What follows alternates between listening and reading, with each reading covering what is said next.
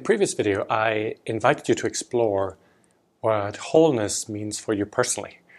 And in this video, I want to explore what particular culture you have in your organization um, today and how that prevents wholeness.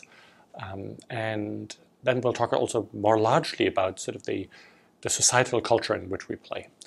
Um, I think it's really important that you know sort of what you're up against. Um, so let's start by talking about your organization. Um, I'm, I'm certain that your organization, like any organization, has a particular culture. And that particular culture accepts and rewards when people show up in a certain way and doesn't accept and shames people when they show up in another way. Right? Um, recently, I spent um, a day with people from an engineering organization, and it was notable how, as soon as somebody would talk a little bit about their feelings, other people would immediately tease that person and make jokes and like, ah, you, you know, um, that was just not acceptable. You know, you don't talk about your feelings. You don't talk about how you feel. You know, people would immediately make fun, but that had sort of a collective effect of saying, this is not acceptable. And so, wow, you know, this is, it's actually a really beautiful organization. Um, but it's also an organization where, you know, you can't talk about how you really feel because that is ooh, unacceptable. Um, now, I know other organizations have very different cultures. You know, I mean, there, this organization making jokes was totally, you know, acceptable. But there are other organizations where there's a culture that you have to be serious. And you know, if you make jokes, if you're being a, a little silly, um, that is immediately disqualified. You know, you immediately feel that that is not, not acceptable. Right? Um, to give you a whole other kind of culture, um, I've volunteered in a nonprofit organization that was, uh, on the other hand, very sort of let's talk about you know our feelings and how we are. Um, but if in this organization you were trying to hold up um, you know, getting work done and being efficient. And sometimes, like, you know, this is not the space for me to talk about touchy feely. I just want to get work done. Um, you were being shamed for that. That was that was not acceptable. Um, and so every organization has that. And my question to you is, what are the you know the domains that are collectively unavailable? What are the areas in which, if you go there in your organization, um, you get teased or shamed, or you get, you know, you quickly make people make you understand that you know this is not you know terrains that are acceptable in this organization. Um, so I invite you to explore that and maybe explore it with colleagues, um, and then tr- try to see like what is the what has been maybe historically the benefit of that, but what is the cost of that, you know, of not being able to show our, our feelings, our emotions, of not being able to joke, of not being able to be efficient. Um, because really what we want to do is we want to invite all of that in, to make all of that accessible at the right moments, at the right times, in the right ways. And then I want to talk about um, so, sort of societal expectations um, and societal no-go zones, right? Because in most organizations, like we adhere to a dominant culture that is being set by you know those who were able to set the culture, which is those in power, right? And those in power, um, you know, have always tended to be people, um, you know, with higher education, um, you know, middle upper class people, uh, white men, and so the culture, you know, that is set is a culture in which people like these people feel comfortable right? Which basically means people like me feel comfortable. Um, and so if you are like me, um, a white, you know, well-educated, um, middle class or upper class person, um, you might not even realize that there are um, entire groups of people who, when they work in your organization or pretty much in any organization, have learned to code switch, right? Um, so if you're a woman, you've learned how to play you know, the game in your, the organization with a male-dominated culture, right?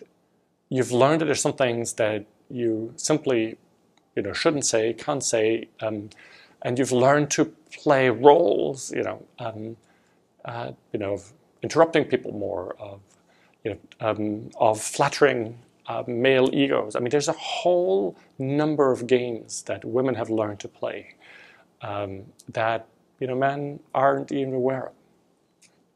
The same thing is true for people that come from you know um, uh, working class families, right? If they work their way up into management, they've learned to code switch. Right? They've learned to show up in certain ways. They learn to dress differently. They've you know learned to maybe change the way they talk, their accents, to uh, be more careful about the jokes they make. You know, because they've learned to play the game of the management echelons. Right?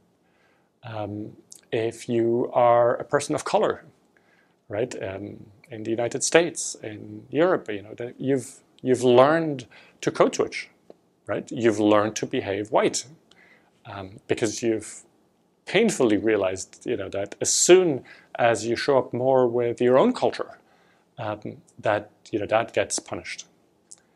Um, and yeah, I'm giving examples here from the Western world, but um, all cultures have something like this. All cultures have uh, more powerful groups that set the culture, um, and other groups that learn to code switch to adapt to that, right? Um, and in in India, in China, you know, it might look different, um, but the same phenomenon, um, you know, exists probably everywhere around the world.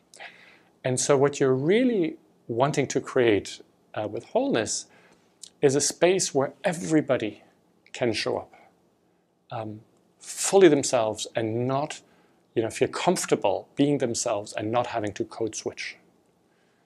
Right? Um, so that is one yardstick that you can use. Like, you know, do we have a culture here where you know women no longer need to code switch, where people of color no longer need to code switch, where uh, people that come from um, you know lower social classes no longer need to code switch.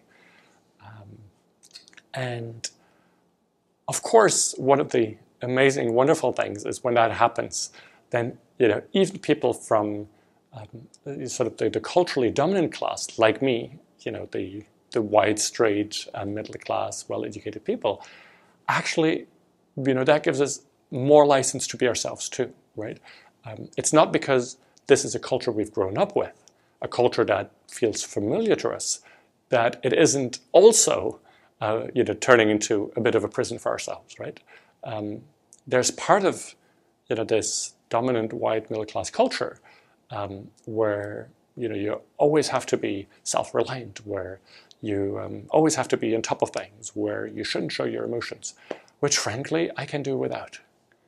Right? Um, and so I really just wanted to offer you this perspective and to go and explore, um, you know, what are the sort of the cultural um, zones where people are accepted and the cultural zones where people are not accepted in your organizations and in society at large. Um, because what we want is everybody to show up whole, and that has to do with all of our own history um, as, as an individual in ways we're all different from one another, but it also has to do with sort of the, the cult- cultural conditioning and the communities that we've grown up in.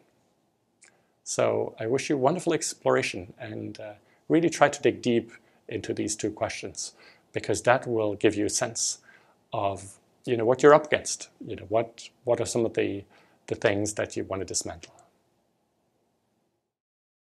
Perhaps you've noticed there is no paywall no monthly membership to access this video series. That's because the videos live in the gift economy. This is how it works. I gift everything that goes into making the videos my time energy and insights and you get to choose what feels right to give back. Please take a moment to reflect on what would feel good to give in return to help me continue doing this work. Thank you.